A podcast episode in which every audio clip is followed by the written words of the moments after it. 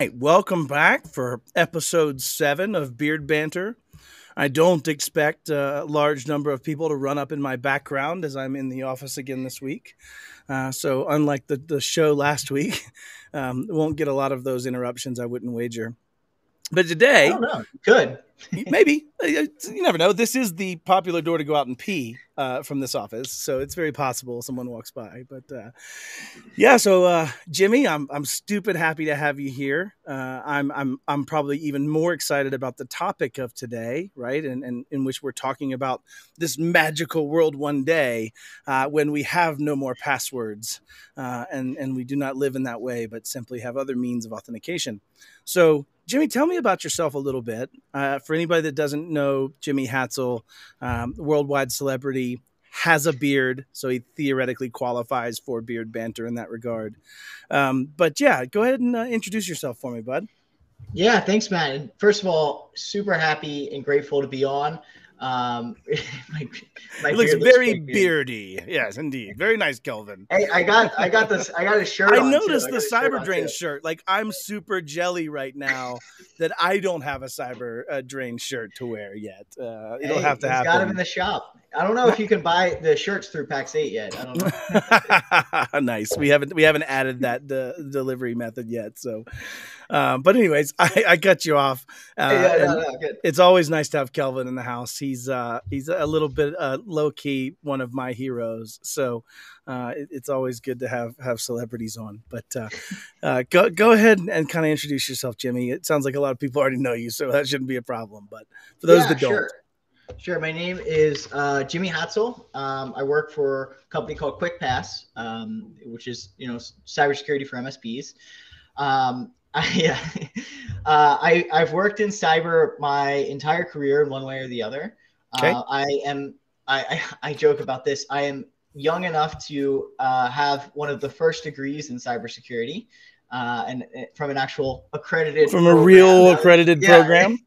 yeah, and it probably wasn't out of date by the time you took the course material at all. I would imagine. Well, it was brand new. It was brand new, but it's like a lot of it's out of date now, to be honest. But yeah, yeah.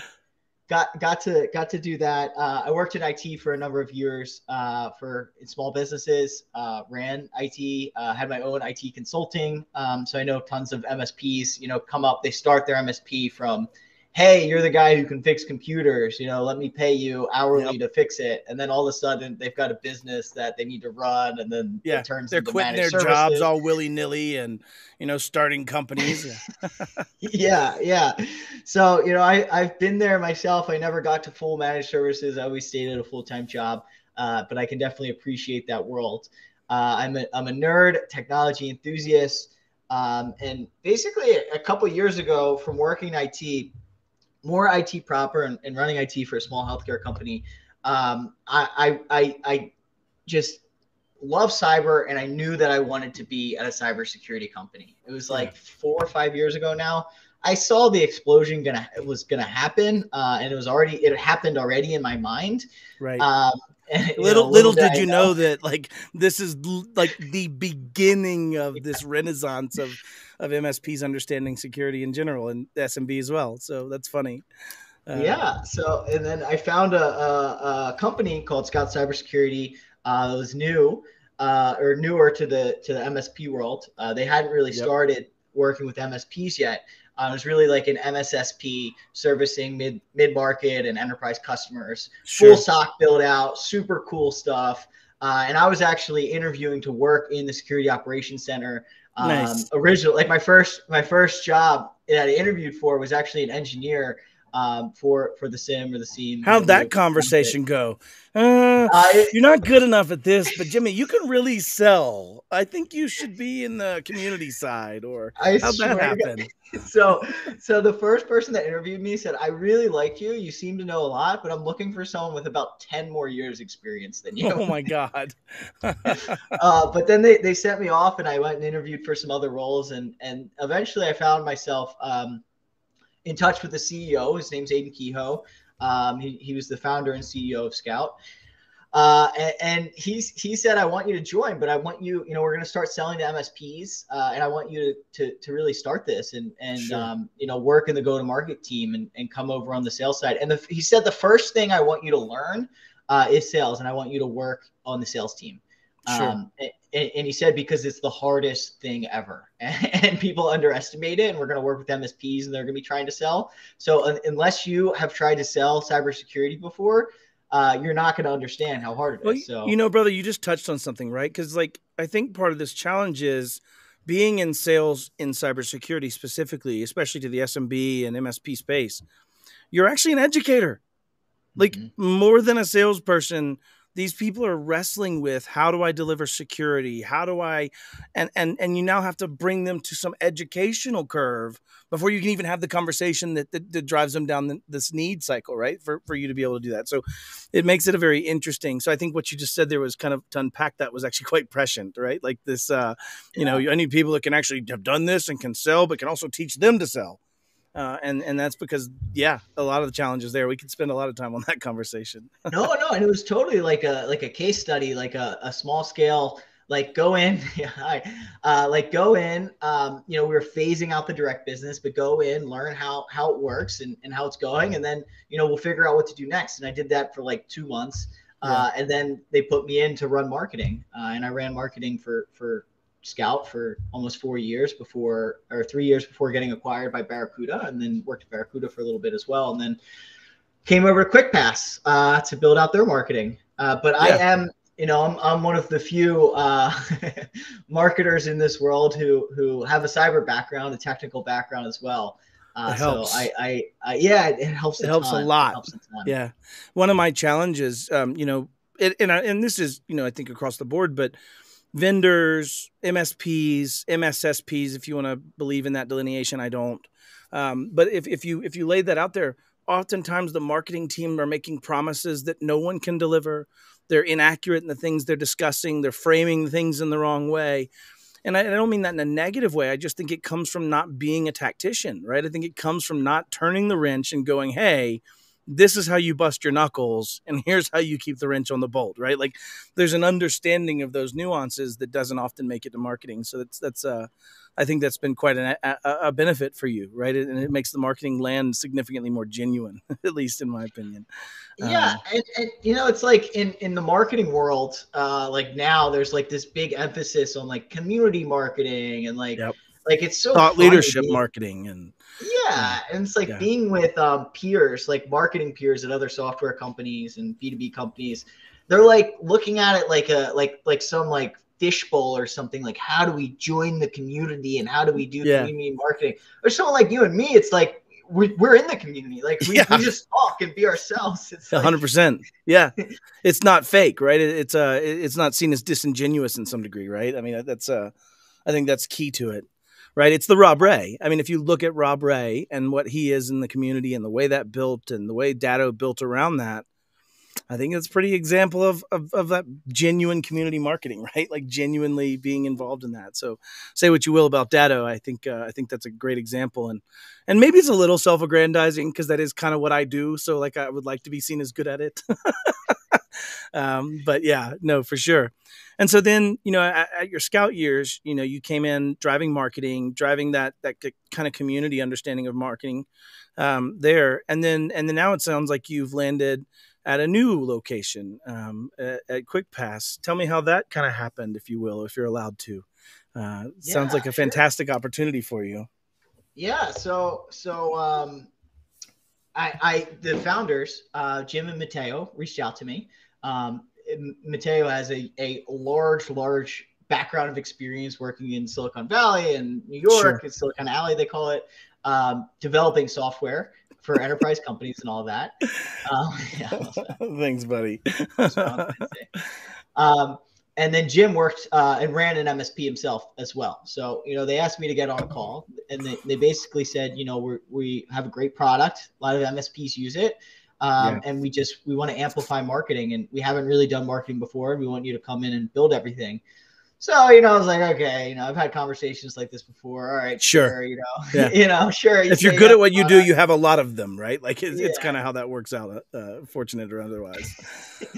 but then I, I, went online and I started uh, doing my homework and like you know seeing what people were saying, and I was like, wow, actually, a lot of people do use this, and like, oh, they actually do have yeah. some traction, and called some people and and um, got good feedback on them and and um, you know, a couple calls later, decided to to come on board, and and yeah. um, it's crazy. Like, I think I was the twelfth or thirteenth uh, employee, and uh, we just hit twenty the other day. So nice, congratulations.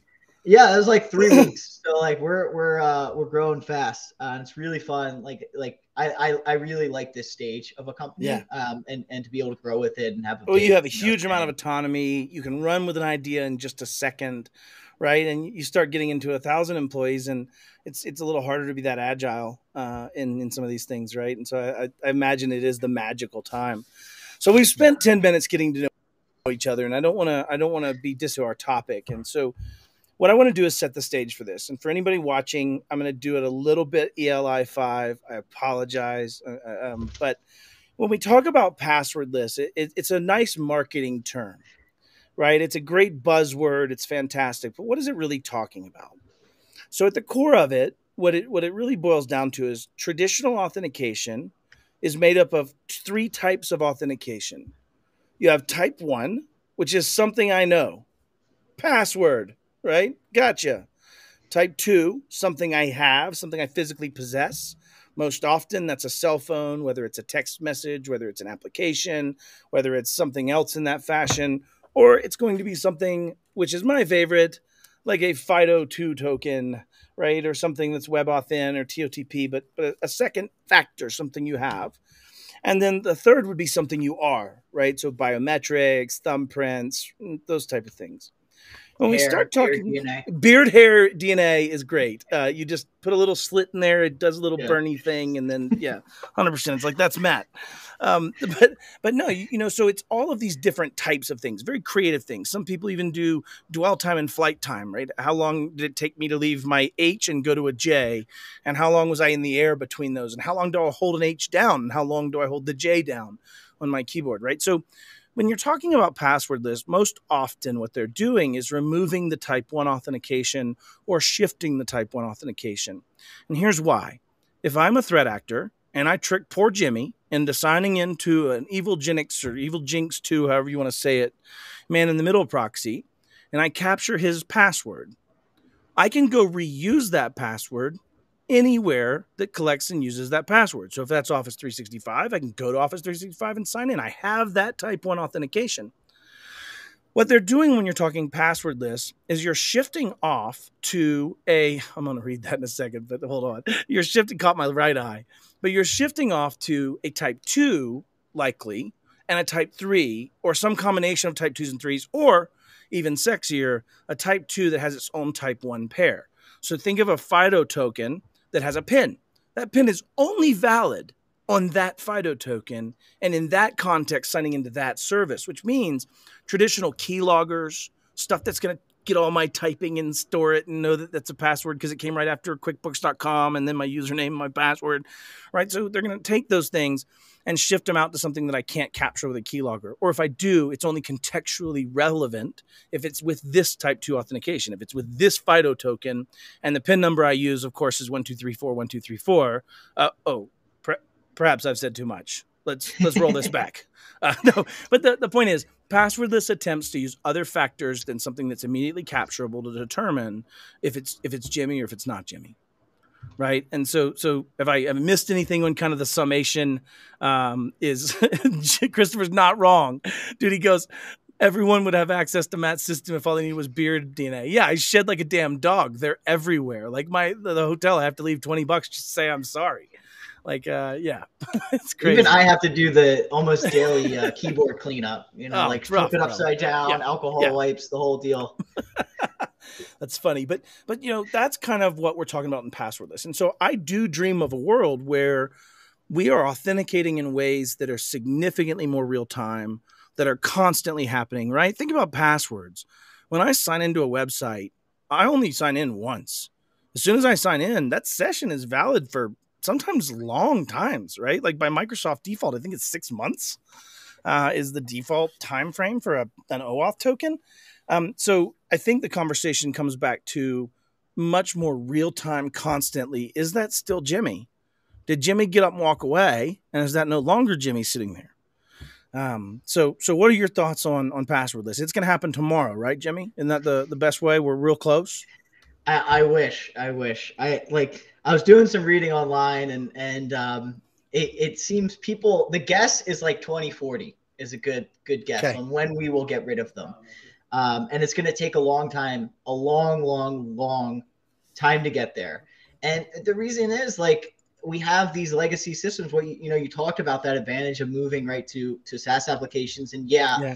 Um, like the newest applications will implement passwordless per default. And I and and I think it's something to note here. Uh, it's not going to be because of security in most cases. It'll be because of UI and sexiness.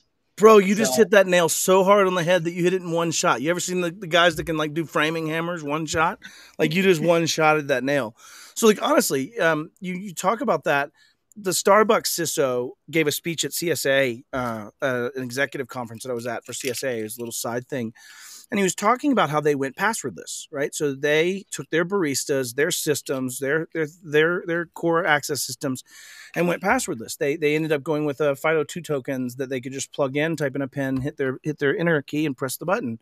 Um, and and what's funny was they didn't win on security merit at all. When he got that through the board, he won by saying, "Could you imagine if all fifteen thousand stores?" Had a barista that could sell coffee 30 seconds faster. Because now signing into the POS is simply plug, go. That's huge. Yeah. Right? It's a business enabler. So yeah, you, you hit the nail right on the top of the head about the fact that, you know, it's going to come from good UI and a better experience. Right, a much more predictable experience around your signing in, you know, and, and there's barriers to entry to that, right? Like, so I'm going to share a, a screen here uh, real quick. There's a website uh, called SSO.tax. Are you familiar with it? Yeah, yeah, yeah. yeah. it's the, the wall of shame too, right? Like, it is the wall of shame. Yeah, one hundred percent. Um, and so I'll, I'll, go ahead and share this real quick. But uh, you know the the wall of shame is SSO.tax, and so when we talk about it, it's going to be a problem, you know, to get through this, it's because one of the core components of going passwordless is having an identity provider that can be extended into your SaaS applications, that can be extended in that says, once I know this is Jimmy and Jimmy's in the conference, all the different conference booths he walks up to, Jimmy's already authenticated. He should be able to access it because he's here. this is Jimmy. And so if you go look at, you know, the SSO wall of shame, like some of these places go from $10 on base to $60 per user just to be able to have SSO right? $25 to 60, 7 to 10. I think when I was at my former MSP, we spent like 130,000 a year just on SSO tax, just paying for these increases like Dropbox for example. I think you have to have the enterprise SKU to have Dropbox have SSO.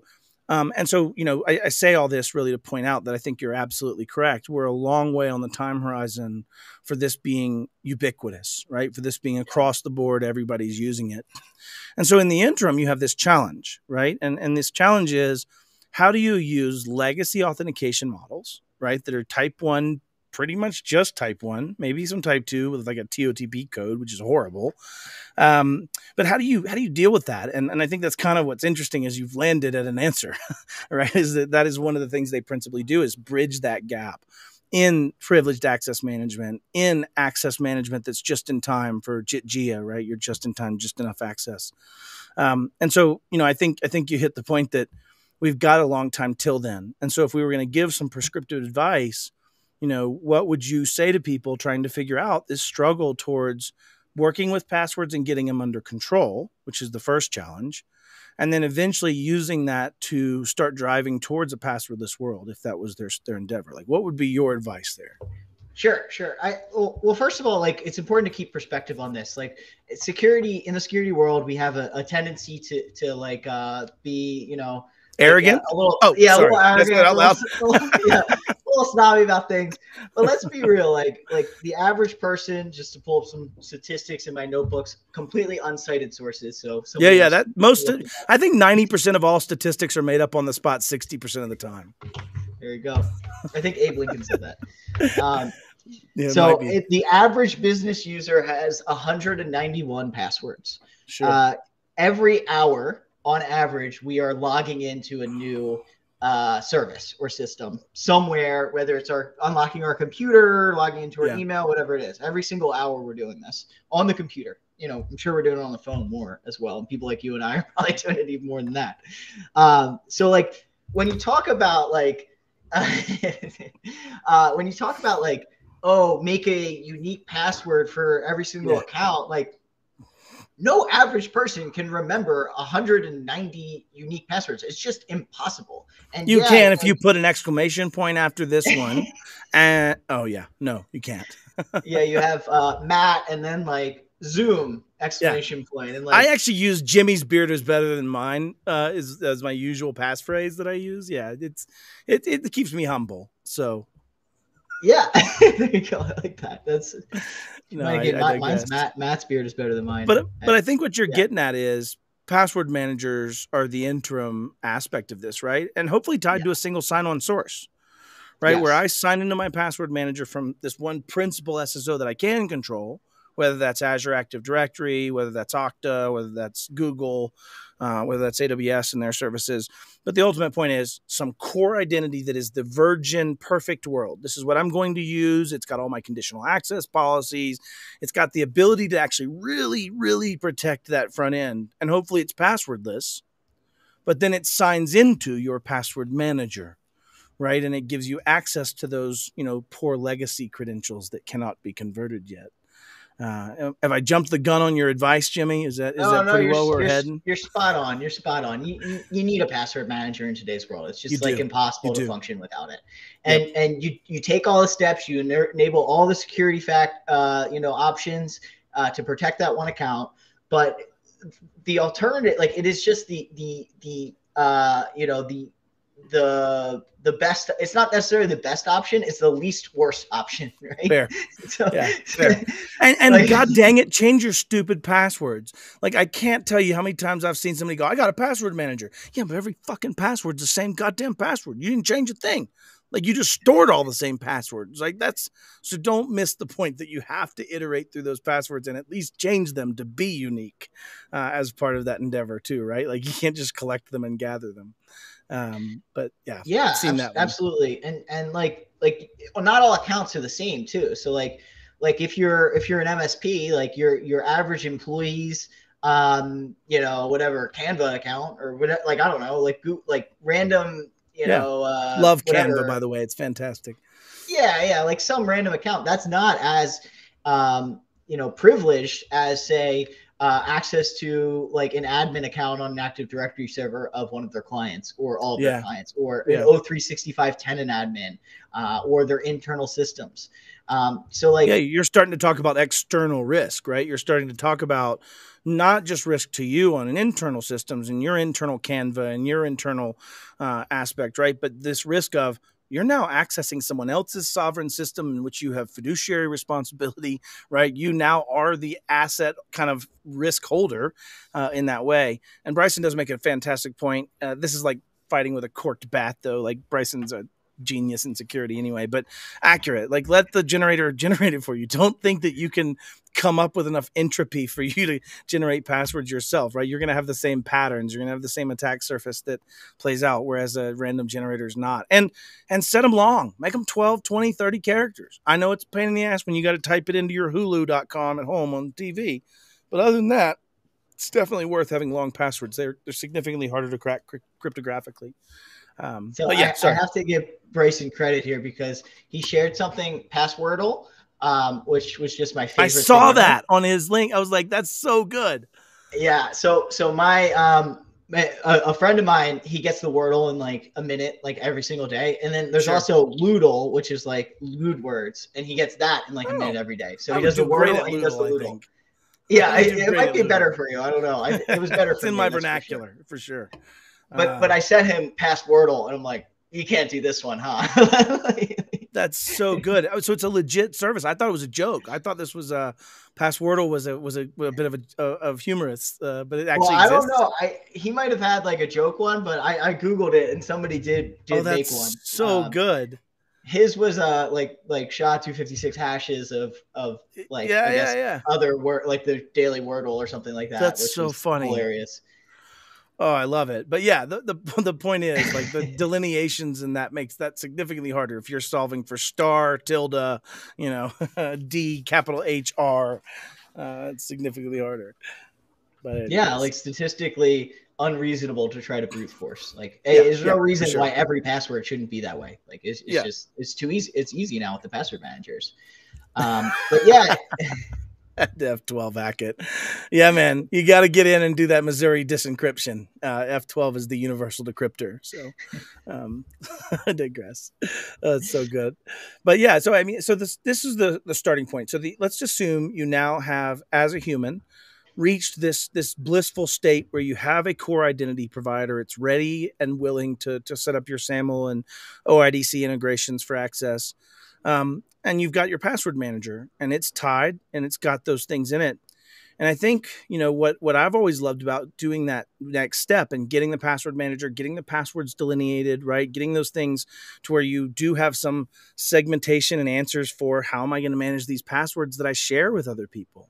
Right? When you get down into that service provider level, those admin credentials, those type of things, and um, are you tracking too? Yeah, Who are you tracking? Can you yeah. meet the? You know, when you talk about your AAA, right? Your authentication, authorization, and accountability, we want to know who did it, uh, and so you have to get into that part of it too, and it's really monstrous, right? Because even if you're tracking a single password and credential and I write down the credential, if it's not being rotated, if it's not being changed, you actually have no attribution aspect, right? I, I can still argue that Matt wrote that down, took it home, and used it, right? As opposed to having to get a new one each time. And I think that's where you're heading is um, some of the things that you guys do is actually rotate those passwords, store them up to date so that you can actually find some degree of attribution in a fairly hard to, to attribute world.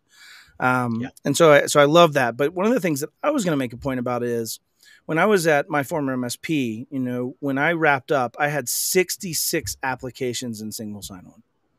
Right? I mean, to even have 66 that you could name right now is pretty tough, but you kind of hit on it, right? It's all the things, it's all the HubSpots and the you got to get into your passwordle account and you know, it's all of those things. But what I did was once we had password managers, those became the hunting ground for those applications, right? Especially if you have some systemic password manager where you can look at it top down and say, I've got 72 users using Dropbox.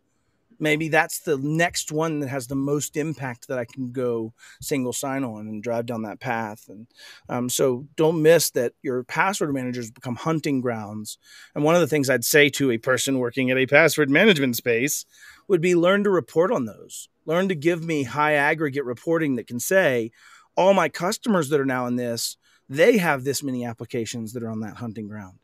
And if our password manager people could go far enough to say, and they support SAML, and they support OIDC, and they now you could almost be that bridge gap of intelligence that um, that drives us towards being able to hunt through that and find and secure ourselves to drive towards a passwordless world, right? Where we can use a passwordless identity provider on the front end that has extensibility for those AAAs all the way down to the consuming entity um, but yeah, sorry, a little off ta- off tangent here.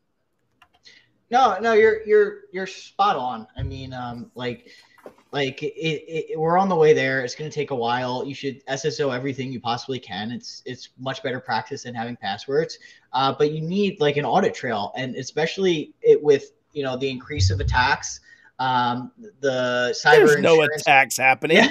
cyber insurance isn't changing in any material way because of like loss of actuarial data and assumptions that were made. Pshaw. Well, yeah, no. So you look at the big thing everybody's talking about right now is all the cyber insurance providers. Their their grand thing of how they can calculate risk now and like like do it all. They're like you have to have MFA enabled. That was like their big.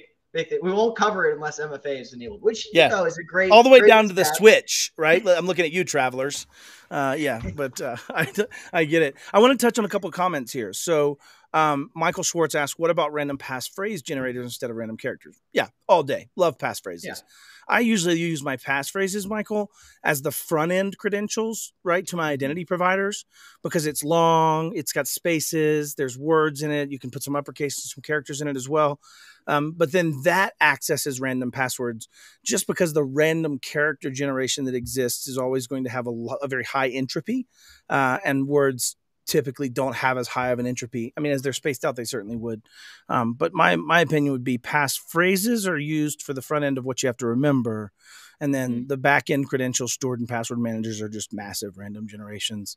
Um, and if you can find one that'll let you put in some Gendy reference, even better. Like then it's just fun because then you hope your password had Gendy in it and it went somewhere. But um, the other piece, even, go ahead, go ahead, Jimmy. No, just on the back end too. If if it can be injected without uh, the user being able to see what the password is, is even better as well, especially for shared credentials. It, it is, and I think that adds an arguable amount of defensibility.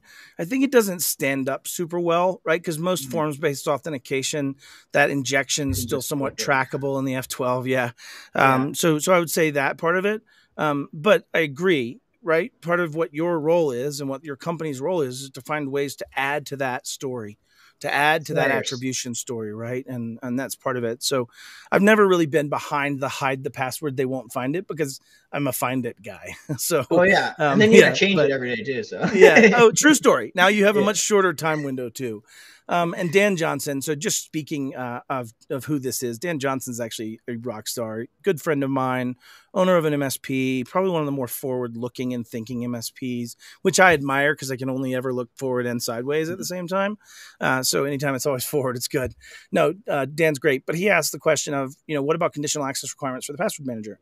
Um, Dan, that's kind of my point, right? Like if I SSO into my password manager, then I bring that attribution of those conditional access policies and requirements back to the front end of my of my IDP, whether that's Okta or Microsoft or whoever. And so what I would do is I would make a Quickpass eh, SAML application and a Quickpass conditional access policy that has certain requirements and restrictions of which I'm okay with before signing into Quickpass. And a great example might be, you know, even though you're signing into Office and Outlook, not as big a deal.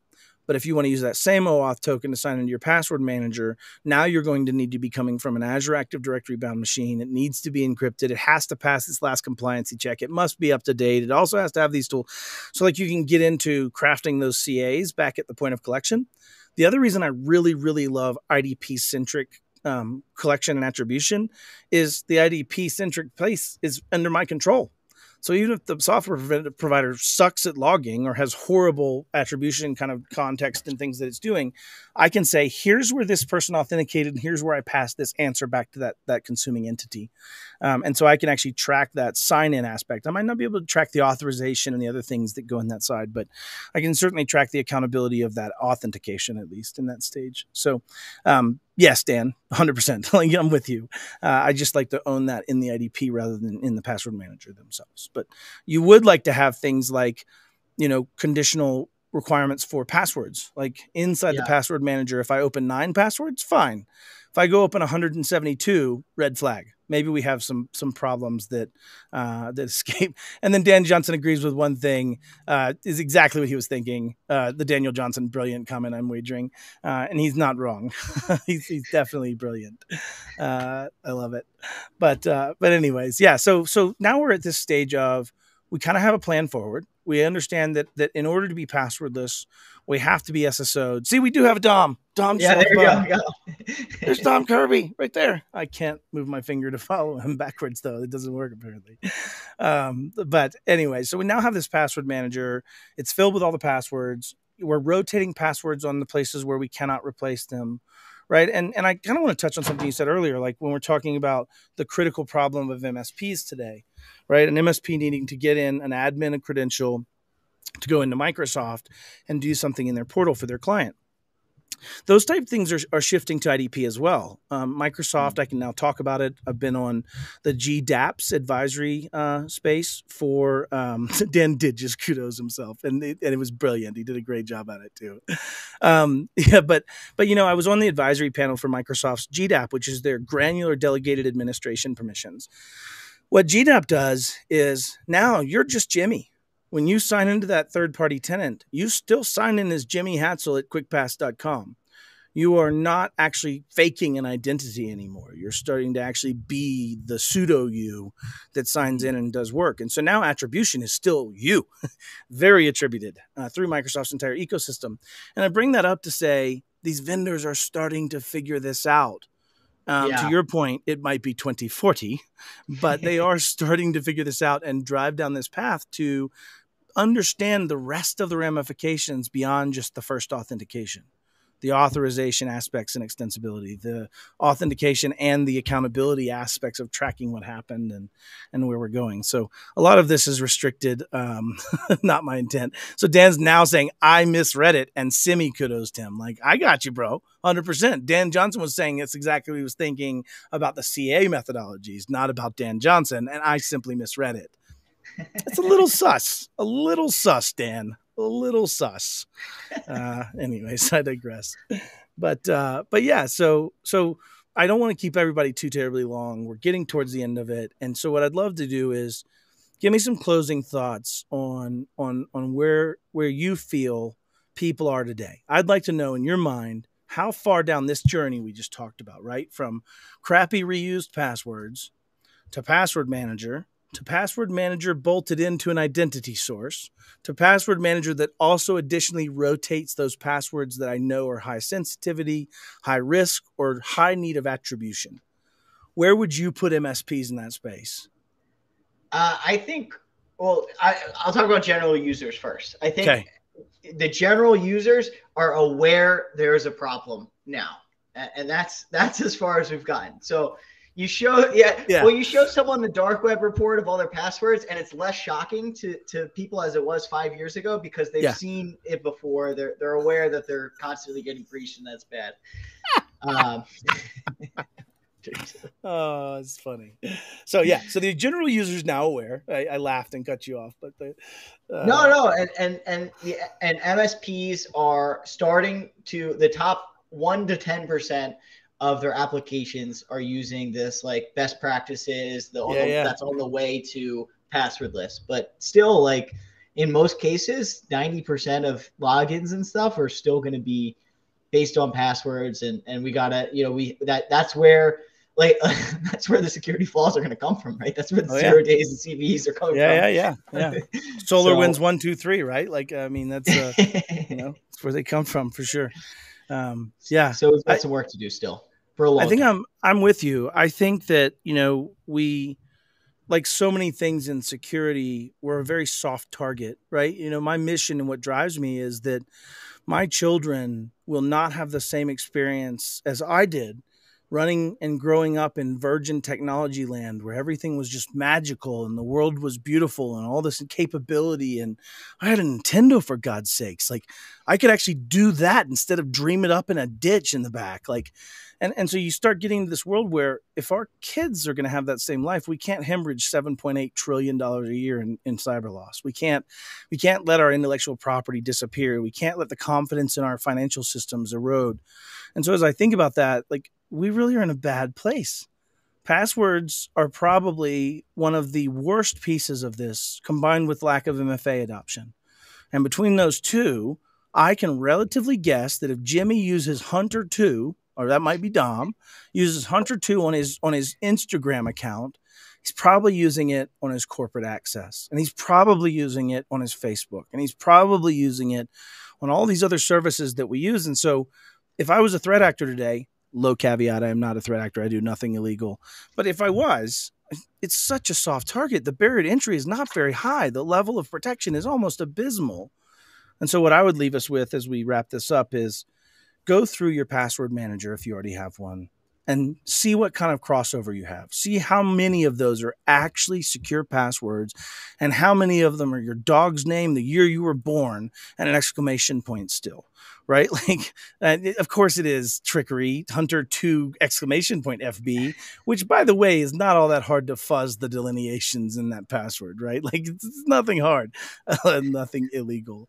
Uh, yes, nothing proved to be illegal, Bryson, as I understand it. So um, I'll give it a caveat, but uh, but yeah, you know, I, I think that people need to go and take action out of this. I would love to know that someone comments below and says, "Hey, because of this, I I put in new passwords." or because of this, I went and, and, and established an, an a, a SSO to my password manager or added a FIDO2 token. I've got a new webinar series I'm doing called Protect Yourself with FIDO. Um, mm-hmm. and I'm going to be walking people through how to add those FIDO tokens to protect themselves on their Xbox account and on their Chase banking account. And I'm going to see if Dom will let me put it on his financial accounts. Um, my code, of course, not his. But uh, anyways, so thank you guys for paying attention. Jimmy, any closing words before we drop out of this? I know we could probably talk about passwords for forever, but nobody wants to hear it that long. So yeah, I'll just say that security is is a process. It's not a single product. So you know you got. it is a uh, process security is a process. So you yeah. set to where you're going, passwordless in 20 years, and you, you make a plan, you, you work on it as you go. Dude, this Matthew, Matthew Fox. Fox. dude's mustache is so money. Like it's that so is good. money. Um, so yeah. And Michael's got it right. I try to live with plausible deniability, my friend. yeah, it is a process. And so many times marketing people, and you and I talked about this before the show, but so many times marketing people get this wrong and and they they live in this histrionics. Buy my product and we'll stop everything. Have zero trust in the world is solved. And i think it does us a disservice and it makes those educators like you and me have to fight an uphill battle to say no i can get by SentinelOne with powershell right now i can do th- these things are merely pieces in the puzzle to create the if you want to go microsoft the swiss cheese model if you want to go you know whatever but creating layered defense but ultimately, you know, it's the weak and stupid stuff that usually gets us popped. Um, yeah. And using the same password is probably the simplest thing you can explain to people. so, yeah, cool. Work on your Thanks cyber for, hygiene. amen, yeah. brother. Jimmy, it's been a blast, and I always appreciate having uh, having my friends come on and, and, get to chat about security. I, I joke I have a face I drew on the wall in my office it's because at some point people are tired of hearing me talk about cybersecurity and I just go talk to the face. Like it never complains. It's wonderful. It's like Wilson.